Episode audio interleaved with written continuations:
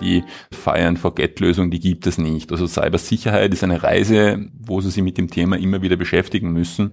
Es ist nicht damit getan, dass Sie mal Maßnahmen ergreifen, sich zurücklehnen und sagen, so, das war's. So wie sie nicht nur quasi dann die Märkte entwickelt haben, hat, haben sie natürlich auch Dienstleister für diese Märkte entwickelt. Das heißt, ich kann mir Hacker mieten, um Angriffe durchführen zu lassen. Es braucht nämlich den Zugang, dass sie die Leute, die Cybersicherheit in ihrem Unternehmen ansteuern, tatsächlich sehr, sehr nahe an, an die Chefetagen heranführen, ja, und, und die in alle Unternehmenstätigkeiten eingebunden werden, weil sie nur bei, mit einem gesamtheitlichen Ansatz und einem gesamtheitlichen Zugang hier halbwegs sinnvolle Ergebnisse zusammenbringen. Hackerattacken, Datenraub, Erpressung. Die Zahl der Cyberangriffe auf private Unternehmen, Verwaltungen oder Behörden ist in den vergangenen zwei Jahren regelrecht explodiert. Wie können wir uns vor Cybercrime besser schützen? Wo sind Unternehmen angreifbar? Worauf zielen einzelne Hacker oder ganze Gruppen überhaupt ab? Und wie reagiere ich richtig, wenn der Ernstfall eintrifft? Das alles und noch einiges mehr erfahrt ihr im A eins Sommergespräch von Connect Live, dem Podcast von A eins. Mein heutiger Gast ist Joe Pichlmayr, C E O bei Icarus Security Software. Ich bin Martina Steidl. Viel Spaß beim Zuhören. Hallo Joe, lieber Joe, ich freue mich, dass du wieder Gast bist bei uns bei Connect Live, dem Podcast von A eins. Sehr gerne, danke für die Einladung. Wir haben uns ja bereits in Folge siebenundzwanzig ein wenig schon über das Thema Cybersecurity mit dir unterhalten und wir wollen unseren Hörerinnen und Hörern noch mehr Tipps quasi geben für mehr digitale Sicherheit. Sicher arbeiten, surfen, gamen, Daten speichern, wie macht man das alles richtig? Eben all das und noch mehr wollen wir heute mit dir noch besprechen. Und zum Start: Was ist denn eigentlich jetzt das Um und Auf, sage ich mal, für den privaten User, die private Userin, um gegen einen Cyberangriff, einen Hackerangriff gewappnet zu sein? Ja, das lässt sich leicht beantworten. Das Um und Auf ist die Fähigkeit, dass er die Daten, die er bei so einem Angriff verlieren kann, wieder rekonstruieren kann. Das heißt, dass ich mich als Privatanwender tatsächlich ernsthaft darum kümmere, dass meine Daten regelmäßig weggesichert werden. Ich kann einen GAU nicht verhindern. Wenn ich tatsächlich Ziel eines Angriffes wäre, unverschuldet, weil der Angreifer einfach wirklich gut ist oder es halt passiert und es passiert auch einfach, ähm, dann ist es natürlich immer dumm, wenn man erst dann reagiert und sich überlegt, puh, wie tue ich jetzt? Ja, das ist immer schlauer, um da ein bisschen vorzubeugen. Und natürlich ist es ein bisschen aufwendiger, wenn man sich auch überlegt, puh, was sind die wirklich wichtigen Daten für mich? Und wie stelle ich sicher, dass die auch außerhalb meiner Systeme, meines Netzwerkes gesichert und gelagert werden? Ähm, aber das zahlt sich aus. Ähm, da gibt es viele Möglichkeiten. Es ist gar nicht so kompliziert. Ich muss mir es nur anschauen. Ich kann meine Daten in der Cloud speichern. Das ist ein, ein sehr effizienter Weg. Das ist durchaus auch ein Weg, den man empfehlen kann. Es gibt sehr gute Angebote aus Österreich, wo man auch, wenn man nicht möchte, dass seine Daten jetzt vielleicht das Land verlassen, und diese Angebote in Anspruch nehmen kann. Es ist sehr einfach, etwa Daten auf einen U S B-Stick wegzukopieren. Es ist sehr einfach, Daten auf einen externen Datenträger, also auf eine externe Festplatte wegzukopieren. Ähm, es gibt auch viele Unternehmen, die Backup als Service anbieten. Ähm, da muss man sich einfach nur vertraut damit machen, welche Angebote gibt es dort, welche könnten für mich passen und das in Anspruch nehmen. Und wir kennen viele Unternehmen, aber auch private, die nicht nur ein Backup, sondern zwei, drei haben, einfach um auf Nummer sicher zu gehen. Jetzt sind schon viele äh, Apps, sage ich mal, oder Programme vorinstalliert. Sind die hilfreich? Äh, inwieweit sind die? Kann man die nutzen? Reicht das aus? Die bordeigenen Mittel sind immer hilfreich. Also grundsätzlich gilt beim Thema Security, hundert Prozent ist A nicht realisierbar und erreichbar und B ist auch nicht wirtschaftlich.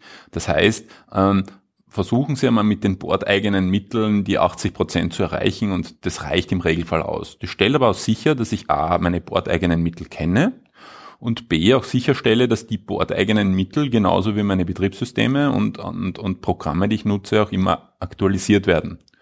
Und wenn ich einmal in der Lage bin, quasi mein System mit den bordeigenen Mitteln anzusteuern, dann bin ich eigentlich eh schon ganz gut unterwegs, weil dann habe ich mich schon mal ernsthaft damit auseinandergesetzt, welche Möglichkeiten bietet mir dann mein Betriebssystem, welche Möglichkeiten bieten mir meine Programme, bieten mir die Dienste, die ich nutze. Und das ist ganz sicher ein wichtiger Schritt in, in die digitale Reise, die jeder tun sollte. Wie arbeiten da die größeren Unternehmen? Die größeren Unternehmen gehen hier natürlich ein bisschen diversifizierter vor. Es ist natürlich klar, dass zwei Augen immer mehr als eines sieht oder vier Augen mehr als zwei sehen. Das heißt, die setzen hier auf einen Mix verschiedener Maßnahmen. Das kann man natürlich auch machen. Das ist immer die Frage, wie intensiv möchte ich mich damit beschäftigen, weil es letztlich dann doch auch ein Aufwand ist. Also die, wenn man so möchte, Fire-and-Forget-Lösung, die gibt es nicht. Also Cybersicherheit ist eine Reise, wo sie sich mit dem Thema immer wieder beschäftigen müssen.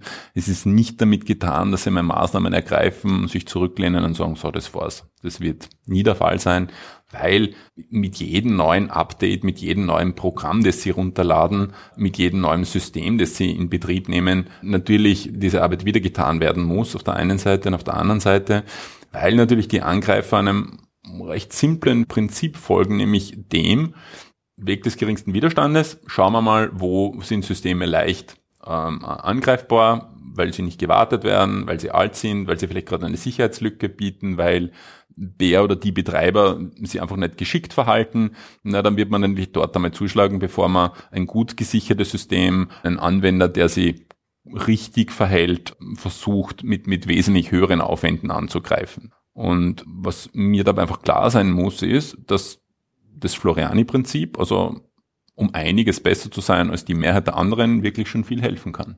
Mhm. Welche Rolle spielt denn jetzt, ähm, sage ich mal, das Passwort? Jeder steigt ein auf seinen P C, muss ein Passwort eingeben. Naja, das lässt sich leicht anhand eines Beispiels erklären. Ein Passwort ist nichts anderes als ein Schlüssel. Meistens ist es dann mal so, dass ihr nicht nur einen Schlüssel, sondern viele Schlüssel habt, weil ich ja nicht nur einen Raum, sondern viele Räume öffnen will. Also ich habe einen ganzen Schlüsselbund. Und die Schlüssel auf diesem Bund ermächtigen mich oder ermöglichen mir, einfach viele verschiedene Bereiche zu betreten. Wird mir einer dieser Schlüssel gestohlen oder verliere ich den Bund, dann merke ich das natürlich sofort. Und das ist der große Unterschied zum Passwort, das zwar die gleichen Funktionen erfüllt, aber ich nicht merke, wenn mein Passwort gestohlen wird. Ja, das heißt, ändert sich für mich nichts, aber ein, ein, ein, ein, ein Dieb dieser Passwörter oder ein Hacker äh, kann mit diesen Passwörtern dann natürlich die gleichen Bereiche betreten, die ich auch betreten kann. Um das zu verhindern, hat sich der sogenannte zweite Faktor mittlerweile durchgesetzt. Die allermeisten von uns kennen das vom Online-Banking, da ist es schon zwingend vorgeschrieben. Das heißt, da gibt's dann einen T A N aufs Handy zum Beispiel, ja, oder eine, eine zusätzliche Absicherung über einen zweiten Weg. Und diesen, diesen zweiten Faktor, den kann ich jedem nur empfehlen, weil äh, selbst wenn Sie sehr sorgfältig mit der Auswahl Ihrer Passwörter sind und hier wirklich äh, Passwörter ändern und, und, und viele verschiedene Passwörter verwenden, können Sie trotzdem nicht verhindern, dass dieses Passwort dort gestohlen wird, wo es verwendet wird, nämlich bei Ihrem Diensteanbieter. Und Sie merken es ja nicht, dass es gestohlen worden ist. Und dieser T A N jetzt in dem Fall, das ist dann quasi diese Rückversicherung, da kriege ich Bescheid, hoppla, da will wer auf, mit meinem Konto arbeiten, über mein Konto arbeiten und kann mich quasi mit der Bank in Verbindung setzen. Genau. Bin schon einmal alarmiert. Genau, und das gilt aber auch für die meisten Dienste, die ich im Bereich Social Media verwenden kann. Also ähm, gleich, ob ich jetzt vielleicht LinkedIn oder Crossing oder andere Plattformen verwende, sobald die, und das tun mittlerweile die allermeisten, die Möglichkeit einer Zwei-Faktor-Authentifizierung anbieten, dann tun sie es. Ich weiß, es ist nicht so bequem, wie auf einen Link zu klicken, wo das Passwort schon im Browser vorgespeichert ist, aber es ist tatsächlich einfach der sichere Weg. Mhm. Jetzt äh, kannst du uns dann auch empfehlen, wenn wir uns so viele Passwörter äh, merken müssen, vielleicht noch einen zweiten Weg, eine Bestätigung, äh, wo soll man die alle aufheben? Wo sind die wirklich sicher aufgehoben? Mhm. Früher hat man gesagt, schreib kein Passwort auf. äh, mittlerweile äh, tendiere ich auch dazu, wenn man sicherstellen kann, dass dieser Zettel, auf dem diese Passwörter stehen oder dieses Heft oder wo immer sie notiert werden, äh, quasi tatsächlich nur von mir eingesehen werden kann, dass man es durchaus notieren kann. Was im Büro natürlich schon schwieriger ist, ja, weil ich halt nicht sicherstellen kann, wer tatsächlich dann Zutritt auf meinen Arbeitsplatz hat, wenn ich nicht da bin. Aber mit, zu Hause ist das durchaus eine Option. Ähm, was sehr einfach geworden ist, ist, dass die meisten Browser mittlerweile anbieten, dass sie ein Passwort für mich speichern. Das heißt, ich muss es gar nicht merken, ich muss nur die Website anru- aufrufen und, und der Browser schlägt mir dann automatisch vor, mit diesem Usernamen und Passwort mich anzumelden. Das ist auch super praktisch. hat nur einen Nachteil, nämlich den, wenn es einem Hacker gelingt, mein System erfolgreich zu übernehmen, dann kann er sich natürlich überall anmelden. Mhm. Das, das, das Risiko muss man, dessen muss man sich einfach gewiss sein. Und äh, man vergisst es wieder ganz leicht. Und man vergisst es wieder ganz leicht.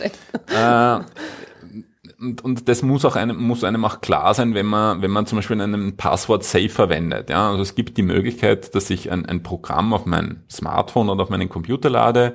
Das sind sogenannte Passwort-Safes, ja, wie etwa KeePass, wo ich alle meine Passwörter hinterlegen kann. Und das Einzige, was ich quasi, wenn ich meinen Rechner starte, tue, ist, dass ich diesen Passwort-Safe öffne und dort direkt dann auf einen Link klicke, der mich gleich mit der Website verbindet und mich dort anmeldet.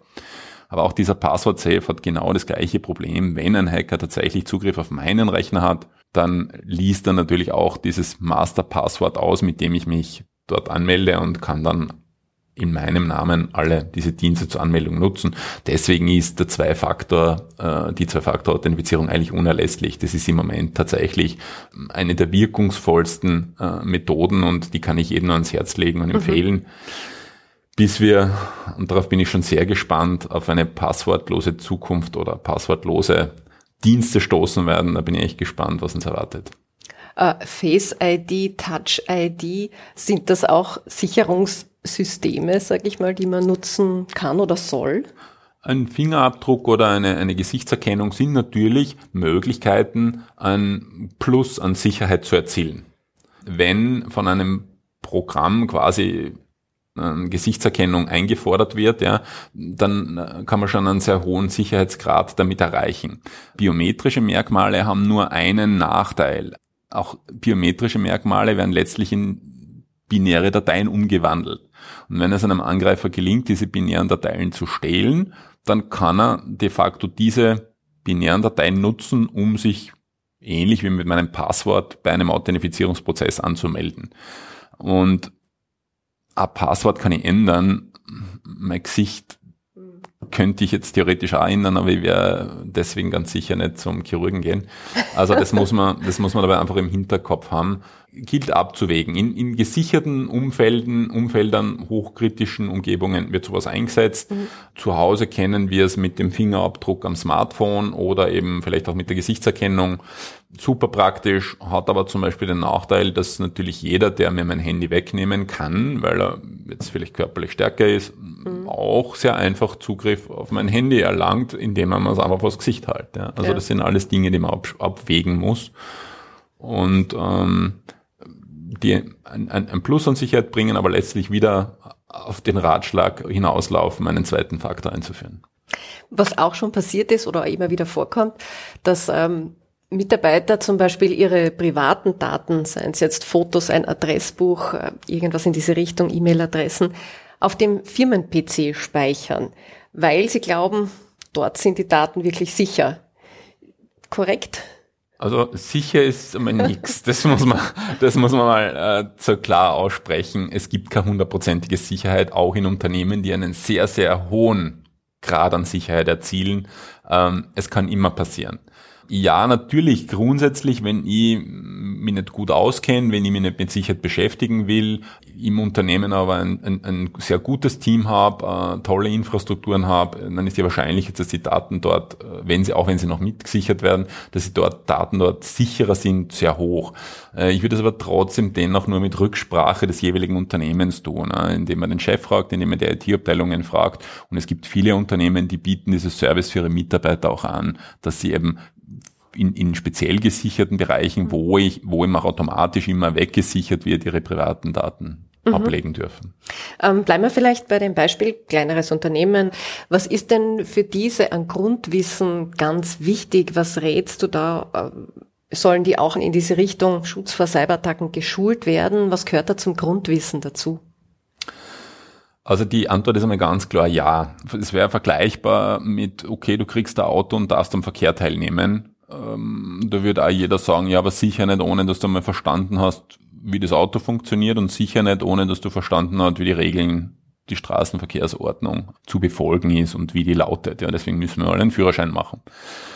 Und genau das Gleiche gilt eigentlich auch äh, für meine Mitarbeiter oder für Mitarbeiter grundsätzlich äh, oder für alle Menschen, die quasi die Dienste und Möglichkeiten, die das Netz bietet, nutzen wollen. Das heißt, eigentlich sollte ich schon in der Lage sein, ein bisschen einen Überblick darüber zu haben, was sind so die Basics, die ich wissen muss und was ist so ein Verhalten, mit dem ich relativ sicher bin. Nur auf den Bauch zu achten und Augen durch, ja, das machen sehr viele Menschen, das geht in vielen, vielen Fällen auch gut, aber in manchen Fällen eben auch nicht gut und dann ist der Impact schon groß. Das heißt, Mitarbeiter zu schulen, beziehungsweise als Mitarbeiter auch selbst Interesse daran zu haben, über die Systeme, mit denen man arbeitet, zu lernen, das ist, kann nur Gewinn sein. Die Transformationskonsequenz der Digitalisierung zwingt uns ohnehin, lebenslang mitzulernen. Wenn ich mit dem verschließe, werde ich einen sehr hohen Preis dafür zahlen. Entweder wird der Arbeitgeber irgendwann sagen, Freund, wenn du das nicht kannst, kann ich nichts mehr mit dir anfangen.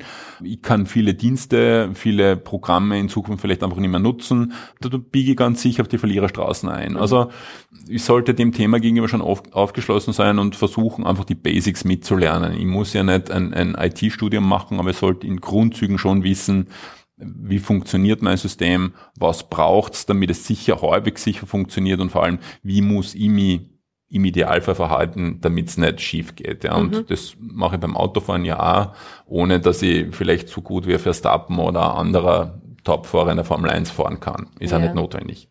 Ähm, bleiben wir vielleicht gleich bei dem richtigen Verhalten im Falle einer Cyberattacke oder zum Beispiel sage ich nur, man kommt drauf, ich komme nicht mehr in mein System, das ist irgendwie verschlüsselt.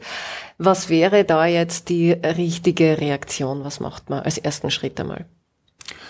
Naja, wenn ich draufkomme, dass auf meinem System etwas verschlüsselt ist, und das wird meistens dadurch passieren, dass eine Nachricht auf meinem Bildschirm auftaucht, dass es so ist, das sitzt eigentlich schon in der Tinte, ja, weil da ist es dem Angreifer schon gelungen, quasi sich erfolgreich auf meinem System einzunisten und wahrscheinlich hat er sicher schon mehrere Wochen, Monate im Worst Case darauf herumgetrieben und einfach mal schlau gemacht. Ja. Warum macht der Angreifer das? Weil er natürlich wissen will, was kann er denn potenziell von diesem Opfer erpressen. Ja, da schaut sie an, okay, was gibt's da an Daten, die von Interesse sein könnten, sei es, um sie weiter zu verkaufen, sei es einfach, um Druck dann auf mich ausüben zu können. Vielleicht wird er irgendwann auch äh, danach trachten, herauszufinden, wie schaut meine liquide Situation aus, also was kann er verlangen. Da muss, ich muss immer davon ausgehen, dass der schon länger da ist. Mhm. Das Allerwichtigste in so einer Situation ist einfach nicht vorschnell zu handeln und dem gleich einmal zu schreiben, ohne dass ich meine, meine Optionen äh, einmal tatsächlich alle kenne. Wenn ich ein Mitarbeiter eines Unternehmens bin, klar, dann werde ich mal umgehend meinen Administrator, meinen Support, meinen Vorgesetzten verständigen. Ich werde auch immer wieder gefragt, na, macht es nur Sinn, wenn ich, wenn ich meinen Computer abstecke? ich, ich, ja, es ändert natürlich nichts mehr dran, dass mein Computer verschlüsselt ist, ja. aber ja, also gerade für Unternehmens-P Cs, aber auch für zu Hause kann man die Empfehlung sehr wohl äh, aussprechen, den Computer mal vom Netz zu trennen. Mhm. Ja. Muss man auch klar sein, dass ich damit halt auch nicht mehr kommunizieren kann, nämlich auch nicht mehr mit dem, mit mhm. dem Angreifer, aber mittlerweile kann das eh jeder über Smartphones oder andere Dinge tun. Das heißt, bevor sie irgendwelche Gegenmaßnahmen ergreifen, schauen Sie sich einmal an, welche Optionen haben Sie denn. Versuchen Sie mal zu verstehen, was ist passiert. Ja, das ist eigentlich eh vergleichbar mit der Schulung, die viele auch durchlaufen, wenn es brennt. Ja, also ich schaue mir einfach mal an, okay, wo brennt's, was brennt's, wer ist betroffen. Also es sind genau die gleichen Fragen, die Sie in so einem Angriffsfall auch stellen sollten. Wenn Sie die Möglichkeit haben, dass quasi ja I T-Abteilung das Thema übernimmt, wunderbar. Wenn Sie privat davon betroffen sind, dann holen Sie sich ganz schnell Hilfe. Ja, Sie gehen auch nicht alleine auf Einbrecherjagd ja, oder äh, versuchen auch nicht selber zu löschen, wenn das Haus schon im Vollbrand steht. Das heißt, wenn Sie es nicht können, wirklich verschlimmern Sie die Situation nur. Also holen Sie sich Leute, die Ihnen sagen können, was Sie tun sollen. Im Fall einer Ransomware-Attacke ist es auch ganz klar, kommunizieren Sie einmal nicht, bevor Sie nicht genau wissen, sind Sie in der Lage, Backups wieder, wieder herzustellen, also können Sie Ihre Daten sichern, haben Sie andere Optionen oder sind Sie tatsächlich angewiesen, dass Sie den Schlüssel wiederkriegen, bevor mhm. Sie das nicht sicher sagen können, kommunizieren Sie nicht mit dem Angreifer. Der hat eh Geduld, nur ab dem Zeitpunkt, ab dem Sie angefangen haben zu kommunizieren, versucht er permanent Sie unter Druck zu setzen mhm. und wird dann sehr ungeduldig und deswegen. Also mal, ich sage jetzt, wenn man wirklich Mitarbeiter in einem größeren Unternehmen ist, I T-Abteilung verständigen, Hände weg äh, und wirklich die Fachleute auch dazu lassen dann. Genau, also informieren Sie alle Kollegen rundum, die, die meisten, viele von uns arbeiten in Großraumbüros, aber der allererste Schritt ist definitiv natürlich die Experten im Haus zu informieren, äh, wenn die das nicht ohnehin schon wissen, und äh, die werden sich dann drum kümmern, die wissen im Regelfall auch, wie damit umzugehen ist. Ähm, nur ein anderes Beispiel, mein Facebook-Account wurde gehackt, ich merke, dass alle angeschrieben werden rundherum oder kriege äh, fragwürdige Mails zurück, was verschickst du da? Was mache ich in dem Fall? Ja, so ein Fall ist im Prinzip leicht, den muss ich keine Experten beiziehen, da muss ich nur schauen, ob ich noch in der Lage bin, mich selbst auf meinen Facebook-Account einzuwählen. Es kann ja auch sein, dass der Angreifer das Passwort für mich ändert, dann wird's mühsamer, dann muss ich quasi den Beweis gegenüber Facebook erbringen, dass ich der eigentliche Inhaber dieses Accounts bin. Wenn das nicht passiert, reicht es, wenn ich mir auf meinen Facebook-Account verbinde und das Passwort ändere. Sobald ich das getan habe, werde ich versuchen, natürlich einmal auf meinem Account selbst darüber zu schreiben, dass ich gehackt worden bin und dass in meinem Namen vielleicht Links verschickt worden sind, ja, mit Materialien, die ich nie verschicken würde oder die vielleicht dann sogar weiterführend auf andere Viren, malicious Links führen. Da geht es dann einfach darum, wirklich eben Leute zu informieren. Ähm, die meisten w- sind dann eh skeptisch. Also wenn von mir plötzlich irgendein Link verschickt wird äh, oder äh, vielleicht irgendeine Nachricht mit einem Thema verschickt wird, die sie sonst nie verschicken wird, ähm, da erlebt meistens kommt man dann eh so drauf, dass man eben von Freunden oder Bekannten angerufen mhm. wird, hey, was hast du da gerade verschickt? Ja. Mhm. Hilft in dem Fall wirklich ein besseres Passwort? Nein, in dem Fall hilft kein besseres Passwort, weil ähm, man muss sich immer fragen, wie kommt denn der Angreifer zu dem Passwort? Ja, klar, wenn ich das Passwort nur eins, zwei, drei verwendet habe, mhm. ja, logisch, dann kann es sein, dass er einfach nur erraten hat. Solche Dinge passieren meistens, indem Passwörter wo gestohlen werden. Es gibt, es kursieren ja Millionen Datensätze, ja. Das kann jeder für sich selbst rausfinden, ob schon Passwörter von ihm gestohlen worden sind. Gibt's, gibt's sehr spannende Seiten, wo man, wo man das probieren kann. Also das, das hat nicht zwangsläufig damit zu tun. Ja klar, wenn ich Susi eins, Auto fünf, also ein, ein, ein Passwort, das einfach nicht sicher ist, das, das mhm. jedermann vielleicht auch einfach erraten kann, verwende, klar, dann setze ich mich da schon einem sehr hohen Risiko aus. Aber was ist jetzt das Ziel, sage ich mal, von jemandem, der dein Profil in einem in, bei Social Media hacken will? Das höre ich ja oft aus dem privaten Umfeld. Ich habe nichts zu verstecken, da kann jeder reinschauen, ich habe da nichts, keine Geheimnisse drauf. Was ist das Ziel einer solchen Attacke? Die Frage kann man leicht beantworten, wobei, da würde ich vorher von, von einem weit, weitläufigen Irrtum aufräumen, nämlich, äh, ja, bei mir gibt's nichts zu holen oder ich habe nichts zu verbergen. Ja? Wir sind als Anwender, selbst wenn wir sagen, ich bin ein null acht fünfzehn Anwender, ein super spannender Business Case für einen Angreifer. Äh, ein Angreifer kann immens viel von dem, was wir im Netz tun, von dem, was wir an Daten auf unseren Systemen haben, zu Geld machen. Ja, was mein Verhalten anlangt, was die Daten anlangt, die ich auf meinen Systemen habe. Meine Infrastruktur selbst kann er zu Geld machen. Also wenn es ihm gelingt, meinen P C, meine Webcam, meine, keine Ahnung, Steuerung vom Rasenmäher zu kontrollieren und diese dann dafür verwenden kann, Dritte anzugreifen oder das als Service Dritten zugänglich zu machen, und das passiert, dann verdient er damit Geld. Das heißt, mir muss klar sein, dass auch wenn Dinge für mich scheinbar keinen Wert haben, es immer jemand gibt, für den diese Dinge einen Wert haben. Mhm. Das heißt, ich wäre vom Angreifer nicht jetzt irgendwie, ja, als, als Idiot betrachtet, na, der sieht es völlig wertfrei. Wir sind, wir sind schlicht und einfach ein Geschäftsmodell für ihn. Mhm. Und wenn wir es ihm ermöglichen, dass er mit seinen Angriffen, mit seinen Äh, Zielen durchdringt, dann wird er uns bewirtschaften. Mhm. Ganz einfach. Also das nimmt er nicht persönlich, das ist einfach eine Möglichkeit, die er ergreift, und nachdem er das mit vielen Tausenden überall auf der Welt machen kann, verdient er recht gut Geld damit. Mhm. Warum macht man sowas? Weil der Angreifer auch ähm, das Vertrauensverhältnis, das ich quasi in einer Gruppe genieße, ausnutzen kann. Ja, ganz extrem. Warum sollte ein Kind angreifen und versuchen, die Identität dieses Kindes zu klauen? Naja, weil das Kind halt eine Mama oder einen Papa hat, die vielleicht in einem Unternehmen arbeiten, das sein eigentliches Ziel ist. Und wenn es ihm gelingt, eine Nachricht als Tochter an den Papa zu schicken, dann ist die Wahrscheinlichkeit, dass der Papa sich das anschaut, einfach groß, na, no, na, weil es ja, ja. ja von der Tochter kommt. Und das sind alles Dinge, die Angreifer im Kopf haben, aber Anwender im Regelfall nicht. Ja, stimmt. Das muss einem erst einmal bewusst sein, dass man eben auch genau. über andere Wege... Genau, das heißt, also auch wenn ich kein Primärziel bin, mein unmittelbares Umfeld ist immer eine Art Sprungbrett zu einem Primärziel und das macht mich zum Ziel. Mhm. Ich habe mir die Zahlen ein bisschen angeschaut äh, vom Bundeskriminalamt. sechsundvierzigtausend Cybercrime-Anzeigen waren es im Vorjahr, deutlich mehr als in den Jahren zuvor. Also ein Rekord, leider ein negativer. Mit welchen Attacken haben wir da jetzt eigentlich zu kämpfen? Was häuft sich denn da in letzter Zeit?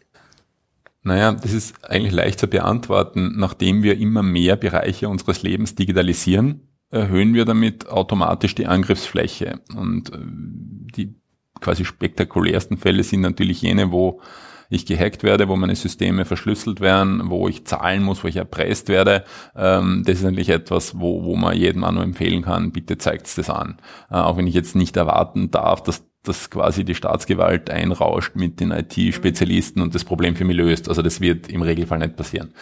Das sind die spektakulären Fälle. Wir haben aber Fälle, die wesentlich unspektakulärer sind, aber trotzdem einen Schaden bedeuten. Etwa, das betrifft vor allem Frauen, dass ich gestalkt werde, ja, dass ich aber verfolgt werde, dass ich vielleicht auch gemobbt werde, betrifft sowohl Erwachsene als auch Kinder, Kinder natürlich auch sehr stark.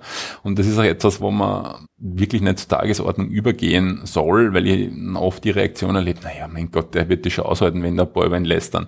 Na, das ist leider nicht so. Ja. Wenn das früher am Schulhof passiert ist, dann habe ich wenigstens eine Ruhe gehabt, wenn ich heimgegangen bin oder weggegangen bin. Ja. Im digitalen Raum verfolgt man das und im Worst Case vierundzwanzig sieben und, und das hat ganz massiv Impact. Also das sind Dinge, die man nicht auf die leichte Schulter nehmen sollte. Von Diebstahl, äh, von Daten, natürlich, wenn es Unternehmen sind, wo Forschungsergebnisse vielleicht betroffen sind oder andere sensitive Daten, genauso eher Phishing-Mails, was brauche ich nicht anzeigen, weil sowas mhm. rauscht wahrscheinlich zu Hunderten in, in meine Mailbox, vielleicht nicht jeden Tag, aber im, im, im Lauf der Zeit. Da, da tut sich einfach eine Vielzahl an Fällen auf, wo Betroffene, die das merken und dann auch einen Schaden erlitten haben, dann einfach zur Anzeige schreiten und äh, nachdem der Cybercrime-Markt einfach ja unendlich schnell wächst, der ja, zehnmal schneller als der Cybersecurity-Markt und der wächst schon enorm schnell und sehr, sehr viel Geld zu verdienen ist, gibt es unterschiedlichste Einschätzungen. Für zwanzig einundzwanzig sind etwa zwei Komma fünf Billionen Dollar quasi genannt worden, kann man sich ausrechnen, dass das einfach nicht vorbeigehen wird und wieder aufhören wird, sondern ein, ein Phänomen bleiben wird, das uns nur längere Zeit verfolgen wird. Worum geht's den Angreifern, wenn sie ein Unternehmen, wenn sie Behörden hacken, Verwaltungen hacken? Was ist da das primäre Ziel? Das hängt immer von der Intention des Angreifers ab. Wenn der Angreifer quasi an Daten und Informationen gelangen will, dann natürlich, weil er die Daten und Informationen haben will. Wenn der Angreifer Geld verdienen will, indem er das Unternehmen erpresst, dann natürlich eine Erpressung. Und eine Erpressung muss nicht immer darin liegen, dass man alle Systeme verschlüsselt und sagt, wenn ihr es wieder haben wollt, dann zahlt's, sondern es kann auch sein, indem man sagt, okay, wir haben sensible Daten von euch, zahlt's oder wir veröffentlichen sie, wir greifen ihre P Cs gar nicht an, ja, oder wir haben ja. vielleicht sensible Daten speziell über dich und wenn du nicht willst, dass, es, dass wir sie veröffentlichen, dann zahl, ja. Oder wenn du nicht möchtest, dass wir deine Systeme lahmlegen, dann zahl, ja, oder Distributed Denial of Service Attacken, indem wir einfach deine Systeme überlasten und du quasi nicht mehr Geld verdienen kannst, weil deine Webshops nicht mehr funktionieren oder weil du vielleicht nicht mehr produzieren kannst, dann bist du natürlich mit dem Umstand des Betriebsausfalls oder des Produktionsausfalls betroffen und, und ähm, musst dir überlegen, bin ich in der Lage, mich zu wehren und zu schützen oder habe ich keine Option mehr, äh, muss ich zahlen. Also das heißt, da gibt's einen, so wie es einen sehr arbeitsteilig und hochspezialisierten Cybercrime-Markt gibt, gibt's eben auch da sehr, sehr viele Möglichkeiten, Geld zu verdienen und da sind die Menschen sehr kreativ und, und, und fantasievoll und da wird man mit den unmöglichsten Dingen konfrontiert, ja. Lösegeld wird in solchen Fällen meist verlangt. Soll man das zahlen? Dass man naja, weiterarbeiten kann. Natürlich ist das Primärziel einmal nicht zu zahlen. Das ist, das ist natürlich. Aber etwas, kann man dem entgehen? Das hängt immer davon ab, wenn man sich gut vorbereitet hat und wenn man in der Lage ist, quasi den Mach's-wieder-gut-Knopf zu drücken, yeah. jetzt sehr vereinfacht gesagt, äh, natürlich, dann mhm. wird der Angriff ins Leere fahren und der Angreifer hat sich umsonst bemüht. Ich habe zu den Aufwand, quasi meine Daten wiederherzustellen und mir dann anzuschauen, wie ist er denn überhaupt reinkommen. Aber ja, ich kann mhm. sein Geschäftsmodell quasi zerstören. In anderen Bereichen ist es schon viel, viel schwieriger, nämlich dann, wenn, wenn ich zum Beispiel ein produzierender Betrieb bin und ich vielleicht sogar in der Lage bin, meine Systeme selbst wiederherzustellen, aber die Zeit, die ich brauche, um quasi wieder meine Systemintegrität wiederherzustellen und wieder sicher produzieren zu können, beträgt mehrere Wochen oder vielleicht sogar mehrere Monate versus der, der Summe, die der Angreifer fordert. Und gerade im, im produzierenden Umfeld sehen wir das oft, dass die Angreifer sehr wohl wissen und eine Idee davon haben, was kostet quasi ein Tag Stillstand, wie lange dauert es, bis die äh, Betroffenen quasi wieder selbst auf die Beine kommen, und da trifft man sie dann irgendwo in der Mitte, und dann ist es natürlich ein, ein, ein durchaus legitimes Mittel, auch wenn es nicht leicht ist, zu sagen, na, auf keinen Fall, wir zahlen nicht, weil wir unterstützen damit nur quasi die Cyberkriminellen. Ja, das gilt es ja da immer abzuwägen. Ja, das ist auch im, im Urteil mal ein Unternehmer, ja, dem war halt sein Betriebsergebnis wieder wichtiger als da der Kampf gegen Cyberkriminalität, ja, aber wie sollten zum Beispiel ein Spital tun, wenn es dem passiert, oder ein Arzt tun oder jemanden, der ja. über wirklich kritische Daten sind. Also das heißt, da über jemanden zu urteilen, das, das würde ich mir auch nicht anmaßen und auch niemandem empfehlen. Das ist immer eine Entscheidung, die jeder für sich persönlich treffen muss, und die ist schon schwer, schwer genug. Mhm. Jetzt hast du gemeint, dieser Cybercrime-Markt, der wächst überdurchschnittlich schnell. Cyberkriminalität ist ja ein richtig professionelles Geschäft geworden. Wie kann man sich das vorstellen? Es gibt da Profis, für die ist das Hacken ein Geschäftsmodell, aber ich muss ja gar nicht selber Hacker sein, wenn ich sage, mir geht's jetzt darum, dieses Unternehmen zu schädigen. Ich kann das ja quasi in Auftrag geben, oder? Genau. Das heißt, der, der Markt, der entwickelt sich quasi wirklich in, in, in lupenreinster Form, wenn man möchte, nämlich über Angebot und Nachfrage. Dort gibt's keine Standards und Normen, dort gibt's keine Regulative, ja, da gibt's keine Gesetze, da kann de facto jeder machen, was er will, und das, was funktioniert, das wächst und und zwar rasant und wird sofort kopiert und verändert und modifiziert, und äh, deswegen explodiert das auch, ja, weil Menschen dann recht schnell draufkommen, ah, in dem Segment kann ich Geld verdienen, ja, manche Segmente explodieren so erfolgreich, dass dann fast alle drüber wissen, so wie ähm, Erpressungstrojaner, andere sind verdeckter, da wisst, da weiß man vielleicht weniger drüber, funktionieren auch, ja, so wie sie aber nicht nur quasi dann die Märkte entwickelt haben, hat, haben sie natürlich auch Dienstleister für diese Märkte entwickelt. Das heißt, ich kann mir Hacker mieten, um Angriffe durchführen zu lassen. Ich kann mir Infrastrukturen mieten, um selbst irgendwo anzugreifen, wenn ich über dieses Know-how nicht verfüge. Ich kann mir Trojaner kaufen, ich kann mir Fake-Webshop-Infrastrukturen mieten. Also ich kann, wenn ich die kriminelle Energie aufbringe, ohne großes technisches Grundverständnis hier andere angreifen und schädigen und mit krimineller Intention Geld verdienen. Mhm. Diese, diese Täter, ähm, die scheinen sich wirklich sehr schnell anzupassen, sind auch technisch hoch entwickelt. Schaffen wir es jetzt, Unternehmen wie deine hier eigentlich mitzukommen, mitzuhalten oder vielleicht sogar einen Schritt voraus zu sein?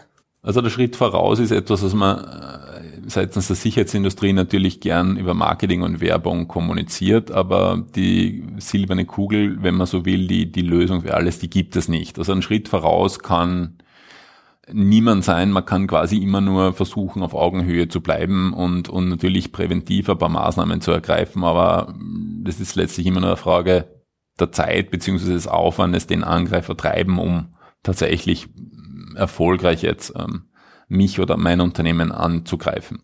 Es ist nicht so, dass jeder Angreifer super intelligent ist. Ja, also das, der Cybercrime-Markt repräsentiert dann Teile unserer Gesellschaft, und da gibt es Menschen, die sehr geschickt sind und die sehr schlau sind, und da gibt es Menschen, die sich dann vielleicht einfach ungeschickter anstellen. Diesmal ja. probieren. Oder diesmal mal probieren, ja, und die vielleicht aber selber Opfer werden. Ja, das mhm. ist ja immer die Frage, uh, jetzt war ich bei dem Darknet gewesen und habe mir das einmal angeschaut oder habe da vielleicht selber was probiert. Da kann ich jedem nur empfehlen, die Finger davon zu lassen, ja, weil da bist schneller mal Opfer, als, als mhm. du schauen kannst, wenn du nicht weißt, was du tust. Ja. Also das heißt, wir haben da einfach unterschiedliche Spezialisierungsgrade, wir haben da unterschiedlich schlaue Modelle, wir haben, wir haben Angriffsmodelle, auf die man sehr einfach reagieren kann, wir haben welche, auf die man, gegen die man sich noch sehr, sehr schwer wehren kann. Wir haben auch unterschiedliche Akteure, ja, gerade wenn ich etwa eine, eine, eine, ein Unternehmen bin, das sehr sensitive Daten oder, oder kritische Daten hat oder ein, eine, eine Behörde bin, äh, dann bin ich vielleicht im, im Fokus von staatlichen Angreifern oder von hochprofessionellen Wirtschaftskriminellen, die wirklich versuchen, hier Informationen zu stellen, ohne vielleicht mir unmittelbar zu schaden. Ja, also was, was wir kaum bewerten können, aber wo sehr, sehr viel Geld drinnen liegt, ist, wenn Angreifer einfach nur still in Unternehmen mitlauschen und, und einfach die Informationen, die so am, am Tag äh, gesammelt werden, dann für sich nutzen können. Ja, also wenn ich, wenn ich vor dem Kapitalmarkt weiß, dass ein Merger oder ein Verkauf ansteht oder eine Gewinnwarnung ansteht, dann kann ich das sehr einfach zu Geld machen mit dem angenehmen Nebeneffekt, dass es quasi auch schon gewaschen ist, das Geld, und ich mir nicht den Kopf drüber zerbrechen muss, und wie kriege ich es jetzt auf mein Konto, ohne dass ich Äh, hinten auch Wickel krieg. Das ist schon hoch spezialisiert. Menschen, die sich vielleicht überlegen, naja, das mit den Kryptowährungen, das klingt interessant, das probiere ich jetzt auch mal, ja, und eher unbedarft an die Sache rangehen, naja, die kann ich auch sehr einfach überlisten oder sehr einfach ausrauben, ja, weil ähm, A, er sich einmal schlau machen muss, na, was gibt's denn da, ja, und dann vielleicht sogar über, über bekannte äh, Plattformen da sein eigenes Portfolio anlegt und dann seine, seine Kryptowährungen vielleicht in irgendeiner Wallet lokal auf seinem P C ablegt, statt auf irgendeinen externen Datenträger. Und ähm, beim Wallet ist es so, dass es halt nur mit einem Passwort gesichert ist, und wenn ich, wenn ich dieses Passwort verloren habe, dann kann der Angreifer dieses Geld einfach mitnehmen und dann ist es weg, und ähm, da sind wir eben auch wieder dort, ja, kann ich mir als Anwender geschickt verhalten, muss der Angreifer schlauer sein, verhalte ich mir als Anwender unbedarft, ist es auch für einen Angreifer leichter. Wie tun wir uns dabei? Naja, indem wir uns a, sehr nischig eigentlich fokussieren. Wenn man über Cybersicherheit spricht, deckt es eigentlich schon einen immens großen Bereich ab. Ja, also gerade als, als, als Anbieter von Sicherheitslösungen gibt's mittlerweile gar keine. Also die größten Konzerne können Cybersicherheit in der Gesamtheit nicht mehr mit ihrem Portfolio oder ihrer Dienstleistung abbilden. Es ist völlig unmöglich, ja, weil einfach Cybersicherheit als Querschnittsthema einfach überall mit drinnen steckt. Man sucht sich die Nische, in der man sich spezialisiert, und, und versucht halt einfach mit, mit sehr guten Leuten äh, am Ball zu bleiben, beziehungsweise danach zu trachten, so wie wir das machen, also tatsächlich den, den langen Weg zu gehen, äh, junge Talente sehr früh abzuholen und sie in ihren Fähigkeiten und Neigungen zu fordern, zu fördern und zu unterstützen, und dann kann man natürlich auch auf Top-Leute zugreifen, und mhm. die braucht's auch. Mhm. Ähm, eine Aufgabe von dir oder deinem Unternehmen ist ja auch, Schwachstellen aufzudecken in den Systemen. Wo hakt's denn dann noch bei Unternehmen? Was sind denn so Schwachstellen, wo du sagst, das könnte man wirklich ganz leicht ausbe- ausbessern? Egal, ob es jetzt große oder kleine Unternehmen sind, ich glaube, da sind alle davon betroffen. Ja, da muss man sich mal vor Augen halten, dass ähm, Schwachstellen in Unternehmen ja quasi vielseitig sind. Das hat ja nicht nur mit der Infrastruktur, die dieses Unternehmen betreibt, zu tun, sondern auch mit den Mitarbeitern in dem Unternehmen, äh, mit mit dem Verhalten des Unternehmens, mit den Produkten des Unternehmens. Also d- d- das muss man ja gesamtheitlich sehen, und Unternehmen und, und vor allem viele Unternehmen oder gute Unternehmen betrachten es ja auch schon gesamtheitlich und wissen, dass quasi eine technisch-organisatorische Maßnahme, wie also ein bestimmtes Sicherheitssystem zu installieren, eigentlich das der letzte Schritt ist. Das heißt, der erste Schritt ist auf einmal, sich zu überlegen, wo bin ich denn überhaupt angreifbar? Was sind denn die wirklich kritischen Unternehmensbereiche, die ich schützen muss, ja. Kann ich das aufteilen? Das heißt, kann ich das segmentieren und, und quasi auf, auf Inseln aufteilen, die ich im, im Krisenfall über Wasser halten kann? Also da gibt's viele, viele, viele, viele Zugänge dazu. Das macht es aber auch sehr schwierig für Unternehmen mit seiner Strategie, das auch alles abzubilden, weil es nicht etwas ist, wo er sagen kann, ja, okay, da haben wir einmal großartig Hirnschmalz investiert und, und, das haben wir umgesetzt, Hakerl erledigt. Nein, das ist etwas, was sich ja tagtäglich ändert, weil die Systeme, die wir nutzen, äh, sie ja tagtäglich ändern. Auf der einen Seite, auf der anderen Seite, wir tagtäglich neue Systeme in unsere Netzwerke einbringen, ja, neue Apps installieren, gerade im Bereich Netzwerksegmente, wo es jetzt nicht mehr um klassische I T, wie wir sie kennen, nämlich um die P Cs auf unseren Schreibtischen äh, und den Servern in unseren Serverräumen geht, sondern Stichwort Smart Home, äh, ja, Smart Grid, denken Sie es weiter durch. Ja, da, da, da tun Sie so eine Vielzahl an weiteren möglichen Angriffsflächen auf, äh, die man halt in, in seinen Sicherheitsüberlegungen alle mit einfließen lassen muss. Und das ist etwas, was permanent wächst und auch wenn man es optimieren kann, äh, letztlich Ein, ein, eine, eine nie endende Geschichte ist, mhm. und dessen muss man sich bewusst sein. Ja, also das heißt, darüber haben wir eingangs auch gesprochen, up-to-date bleiben. Vor drei Jahren ein Antivirenprogramm zu installieren, wird nicht mehr reichen. Mhm. ähm, du kennst ja sicher auch Unternehmen, die gehackt wurden, die geschädigt wurden. Was, was erzählen dir denn da so die Verantwortlichen? Wie geht's ihnen damit und was würden sie heute anders machen? Das ist ganz, ganz unterschiedlich. Das ist wirklich überraschend, dass es Unternehmen gibt, die aus dieser negativen Erfahrung lernen und, und wirklich strukturiert daran arbeiten, dass solche Fehler oder solche Angriffe in Zukunft minimiert oder vermeidbar sind. Und andere, die wirklich quasi achselzuckend zur Tagesordnung übergehen und sagen, pff, passiert, ja, und viele, viele Mischformen mittendrin, ja, man sagt, okay, ne, dann erhöht man halt den Security-Etat von der I T, aber ähm, Primärfokus vom Top-Management ist es trotzdem nicht. Also das ist, äh, verstehe ich bis zu einem gewissen Grad auch, ja, weil die natürlich strategisch getrieben sind, von Eigentümerinteressen getrieben sind, von Mitbewerbern, Märkten getrieben sind, ja, aber so wie viele, nämlich auch vom Top-Executive-Management, äh, zumindest von der Awareness her schon verstanden haben, oh, Cybersecurity äh, ist vielleicht doch ein Chefthema, müssen viele von dieser Awareness äh, erst ins Handeln kommen. Gibt schon einige, die das tun, ja, solche, die schon betroffen waren, solche, die noch nicht so, zumindest so medienwirksam betroffen waren, aber da gibt's trotzdem noch sehr viel, sehr, sehr viel äh, Möglichkeit, sei das auf Behördenseite oder bei Unternehmen. Das eine eben das Bewusstsein, hm, könnte sein, dass da jetzt doch Cybercrime als Risiko immer höher wird, ja, hin zum tatsächlich tun. Ja, und tatsächlich tun heißt eben nicht eine isolierte Maßnahme, nämlich, naja, okay, gib ich halt einmal ein paar Tausender für irgendein Sicherheitssystem frei, das können Sie sich sparen. Ja, also das ist, es braucht ganz andere Zugänge. Es braucht nämlich den Zugang, dass Sie die Leute, die Cybersicherheit in Ihrem Unternehmen ansteuern, äh, tatsächlich sehr, sehr nahe an, an die Chefetagen heranführen, ja, und, und die in alle Unternehmenstätigkeiten eingebunden werden, weil sie nur bei, mit einem gesamtheitlichen Ansatz und einem gesamtheitlichen Zugang hier halbwegs sinnvolle Ergebnisse zusammenbringen. Alles, was da quasi in dislozierter Kleinarbeit erbracht werden muss, ja, ist natürlich besser als nichts, aber ist unterm Strich viel zu wenig.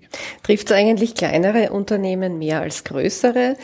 Wer steht da mehr im Visier der, der Angreifer? Es trifft in Summe natürlich viel mehr kleinere Unternehmen, A, weil es mehr gibt, äh, und B, weil ähm, immer nur die Großen in den Medien stehen. Ja? Also wenn wenn irgendein K M U in, in der tschechischen Grenze oben davon betroffen ist, dann hat es natürlich nicht den Werbewert oder diese, ja, sagen, Medieninteresse, wie wenn es etwa ein, ein internationaler Konzern ist, oder wenn es, ob das äh, eine Behörde oder äh, eine, eine Länderorganisation ist. Äh, ja, klar, natürlich sind K M Us viel, viel mehr davon betroffen und äh, K M Us tun sich auch viel, viel schwerer als vielleicht große Unternehmen und Organisationen, äh, die eigene Fachkräfte dafür haben, die eigene Abteilungen dafür haben, die eigene Pläne und Strategien haben, wie man Sicherheit in, in diesen Unternehmen realisiert. Ähm, das ist für K M Us definitiv schwerer. Das heißt aber nicht, dass K M Us jetzt die Flinte ins Korn werfen müssen. Die K M Us profitieren davon, dass sie halt wesentlich kleinere Organisationseinheiten haben und damit sind sie überschaubarer und damit äh, ist es auch unter Anführungszeichen vielleicht sogar einfacher, ähm, mal ableiten zu können, na okay, was brauche ich denn, wie muss denn meine Sicherheitsstrategie ausschauen? Da kann man eigentlich schon mit sehr wenigen Maßnahmen sehr viel erreichen. Und man ist schon ganz gut dabei, wenn man versucht, einmal diese achtzig Prozent zu erreichen, äh, und die erreicht man relativ schnell.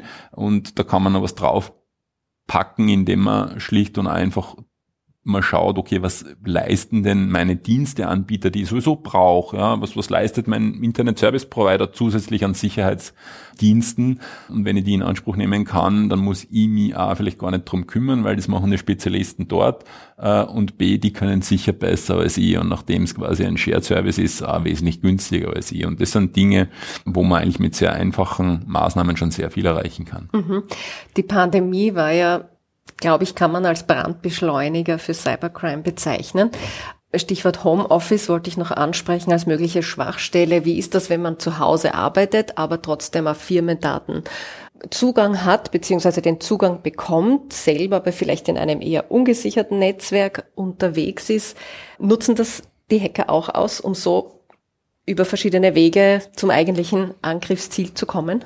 Ja, natürlich, weil es für einen Hacker natürlich viel einfacher ist, quasi den P C von der Yeti dann daheim zu knacken, als jetzt vielleicht die Firmenfirewall der Nationalbank oder der Telekom, weil das ist schon wesentlich schwieriger. Das ist natürlich etwas, was das Ganze beschleunigt hat und, und etwas ist, was uns als Heimanwender in unserem Homeoffice auch ganz klar zu Zielen macht, ja, weil wir mit unseren Infrastrukturen äh, halt auch Zugriff in unsere Unternehmen haben. Nachdem wir die P Cs zu Hause aber meist für viele Dinge nutzen, nämlich nicht nur zum Arbeiten, ja, äh, ist die Chance, dass ich dort quasi erfolgreich angegriffen werde, schon sehr hoch. Ja, ähm, vielleicht sogar noch, wenn der P C von mehreren Personen im Haushalt genutzt wird, ja, und und äh, das, dessen muss man sich einfach bewusst sein, ja, dass solche Arbeits-P Cs, die eigentlich für einen Unternehmenseinsatz quasi aufgesetzt entwickelt worden sind, halt dann vielleicht nicht unbedingt die Spiele und Surf und ach, was gibt's im Internet zu entdecken, äh, äh, P Cs sein sollten, weil ich dort natürlich auch das Risiko habe, mir etwas einzutreten, was ich nicht möchte.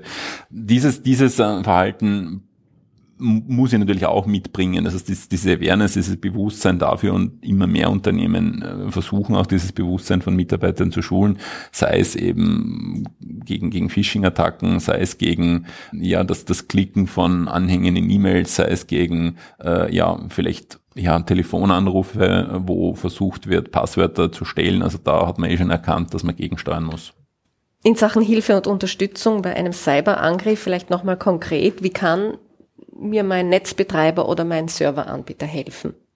Eigentlich sehr, sehr gut, weil er ja derjenige ist, der mir den Zugang ins Internet überhaupt einmal ermöglicht. Und damit hat er auch die Chance und die Möglichkeit, sehr erfolgreich Angriffe abzuwehren. Und die allermeisten Unternehmen machen das, vor allem die Telekom Austria ist das sehr, sehr früh mit sehr guten Lösungen am Markt gewesen. Ich kann mich erinnern, im Jahr zweitausend war das schon, hat man die ersten Mailfilter bei der Telekom implementiert, also da war man wirklich weit, weit voraus, und das hat sich ganz toll entwickelt. Also wenn man das Portfolio anschaut, das von der A eins Telekom mittlerweile angeboten wird, wo ich als Unternehmen dann eigentlich nur mehr einen Hakerl machen muss oder mir den Experten aus der Telekom ins Haus holen kann und er mir sagt, welche Dienste und Services es da gibt, da hat man das Unternehmen eigentlich schon sehr einfach gemacht. Da muss man das Unternehmen eigentlich nur mehr sagen, ja okay, ich schaue mir das einmal an. Jetzt sind wir, glaube ich, wirklich schon viel schlauer geworden in Sachen ähm, Schutz vor Cyberkriminalität, vor Cyberangriffen. Ähm, du hast vorhin erzählt, ihr seid immer auf der Suche nach Top-Leuten, äh, um auch in dieser Branche äh, da mitzukommen, in dieser mhm. Entwicklung hier mitzuhalten bzw. vorauszuarbeiten. Wie schaut es denn da jetzt eigentlich mit Ausbildungsmöglichkeiten aus für Cybersecurity-Experten? Das ist ja ein neues Berufsfeld, was das Ganze eigentlich mit sich gebracht hat, oder? Schlecht. Das muss man leider so sagen, wie es ist, und ähm, kann es auch recht einfach belegen. Das Informatikstudium reicht mal nicht, oder? Nein, Informatikstudium, geht das in die richtige Richtung? Also ein Informatikstudium geht natürlich einmal in die richtige Richtung. Alles, was was was in dem Bereich des Aufbaus von Medienkompetenz, von digitaler Kompetenz geht, geht schon in die richtige Richtung, ja, weil ähm, ihr Sicherheit nicht als quasi isolierte Disziplin betrachten darf, sondern als gesamtheitlich sehen muss. Ja, also ich muss ja, wenn ich, wenn ich mich mit Sicherheit beschäftigt, eben auch wissen, äh, okay, hm, welche Risiken sind meine Kollegen und und Mitarbeiter ausgesetzt und wie kann ich sie dazu bringen, diesen Risiken quasi aus dem Weg zu gehen oder sie zu vermeiden. Ja, also das hat ja jetzt wenig nur mit dem Informatikstudium zu tun. Wenn man tatsächlich, wenn man so will, Sicherheitsexperten ausbilden möchte, dann fangen wir eigentlich erst sehr spät an. Sehr spät heißt, bis auf wenig Ausnahmen abgesehen. Es gibt eine Handvoll H T Ls, wo, wo das wirklich schon sehr, sehr gut gemacht wird. H T L in Keindorf zum Beispiel in der Steiermark, der Rennweg, Sankt Pölten. Also da, da gibt es wirklich schon sehr, sehr gute Ansätze. T G M in Wien. Ich habe sicher welche vergessen. Also es gibt, es gibt glücklicherweise ja, schon ein paar. Ja. Aber es ist trotzdem so, dass, dass wenn man, wenn man so will, eine professionelle Security-Ausbildung eigentlich erst auf Universitätslevel anfängt. Wenn man das etwa mit, mit dem Spitzensport vergleicht, ja, und, und, und sie überlegt, hm, wir fangen an, unsere Spitzensportler erst mit, mit neunzehn, zwanzig zu fördern. Mhm. Dann ist der Zug abgefahren. Also da müssen wir viel, viel früher anfangen. Und viel, viel früher heißt eigentlich ab dem Zeitpunkt, ab dem wir unseren Kindern die Möglichkeit geben, an diesem Netz, an diesem Internet teilzuhaben. Und das passiert meistens schon im Volksschulalter, wo Mamis ihren Kindern Rechenzentrumsäquivalente, nämlich Smartphones, in die Hand drücken, durchaus mit der guten Absicht, ja, mein Kind soll mit dieser Technologie aufwachsen. Das ist ja eh gut, das will ja jede Mama und, und jeder Papa, dass das Kind da im, im, im Zuge der Chancengleichheit einfach um, sie mit diesen Themen beschäftigt.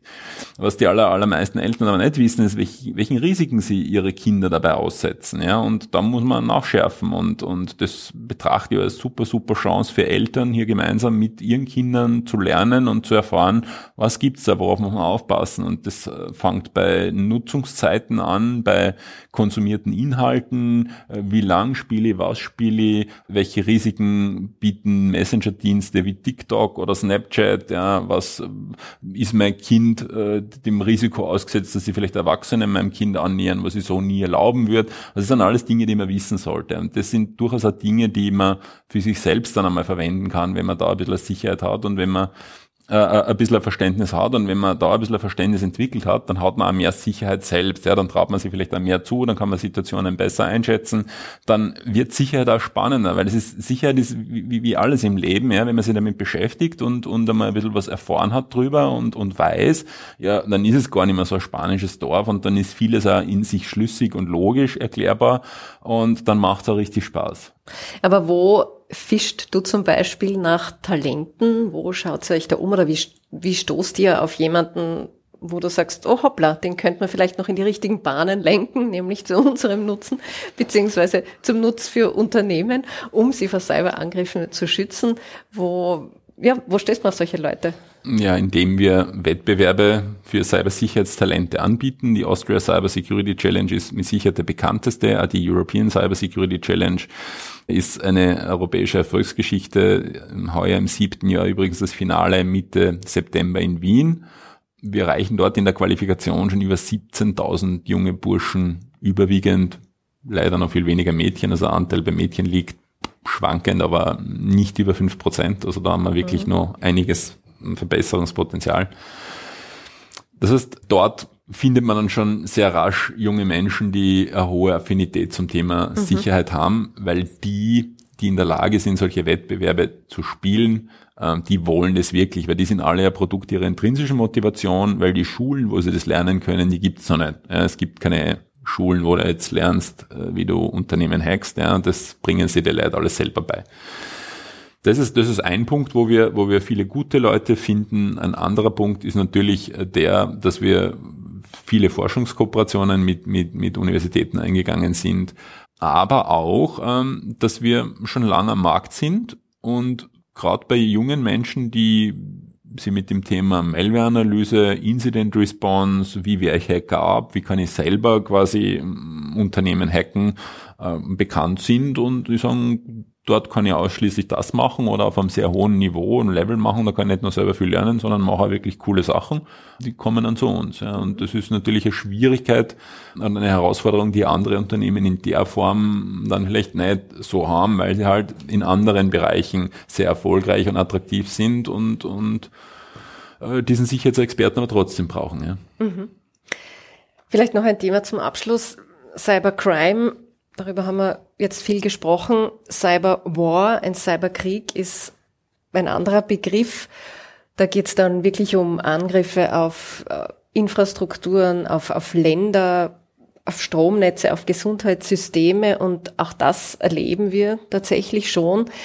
Wo stehen wir da oder wie weit kann dieser Cyberwar eskalieren? Wie wahrscheinlich sind denn wirklich digitale Angriffe jetzt auch außerhalb Kriegsgebiete derzeit, Ukraine zum Beispiel, in Europa.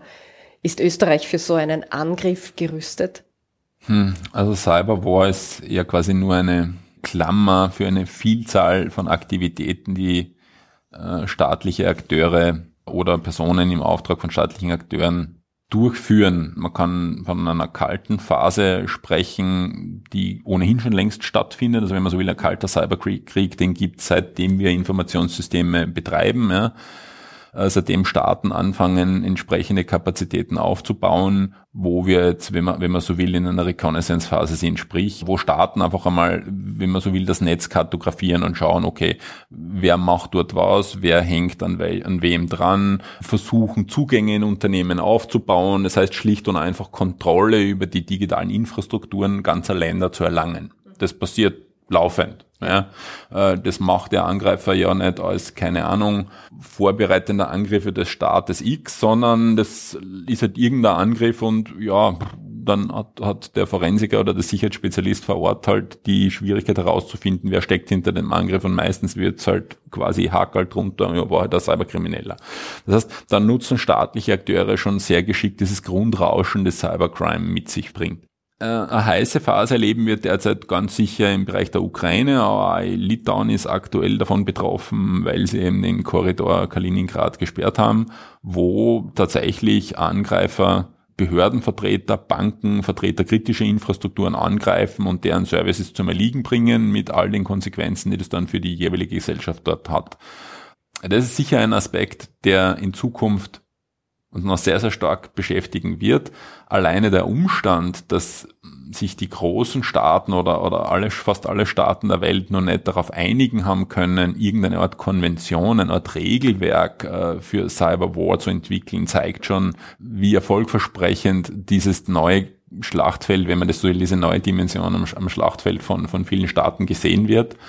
Und es ist einfach auszurechnen und einfach zu erklären, je abhängiger wir von all diesen Infrastrukturen werden, umso größer ist der Impact eines erfolgreichen Angriffs, und damit wird es in Zukunft ganz sicher ein bestimmender Faktor für uns alle werden. Mhm. Und da sollte man wirklich darauf vorbereitet sein auch.